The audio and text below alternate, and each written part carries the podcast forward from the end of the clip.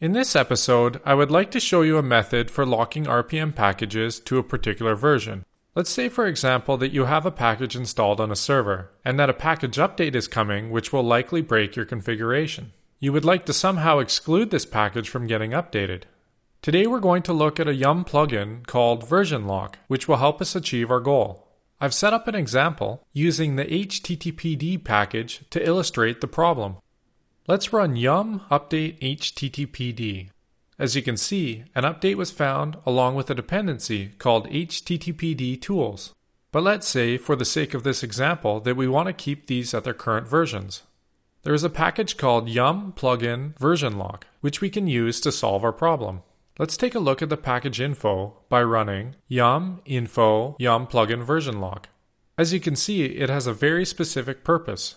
It's a Yum plugin to lock specific packages from being updated. Sounds exactly like what we're looking for. Let's go ahead and install it by running yum install yum plugin version lock.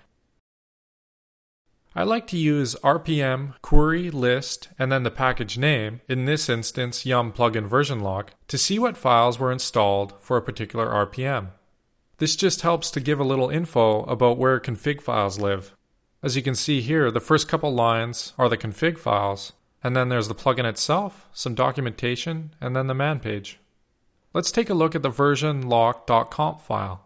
It looks pretty straightforward, and it points to this version lock.list file. This is where the locked RPM names will live.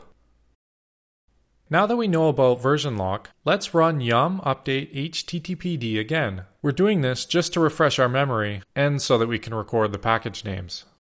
Armed with these package names, we're going to run yum version lock httpd and httpd tools.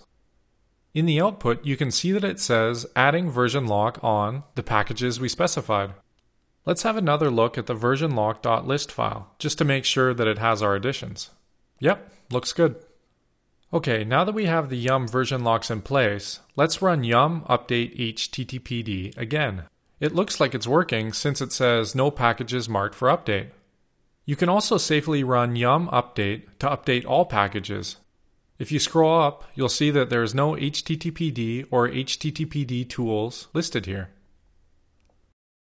Just before I conclude this episode, I'd like to mention that if the package has already been updated, there is a handy yum option called show duplicates. We can use it like this by running yum list httpd show duplicates. This will list all instances of httpd in our repo. Normally, you'll only see the most recent version, so if you need to downgrade a package for some reason, you can use the show duplicates to find and install older package versions. And then you can use version lock to lock the package to the older version.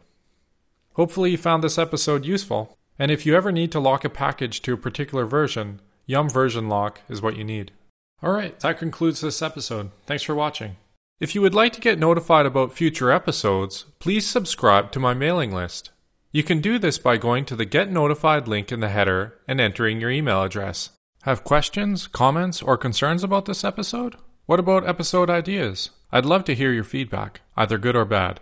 Shoot me an email, justin at sysadmincasts.com.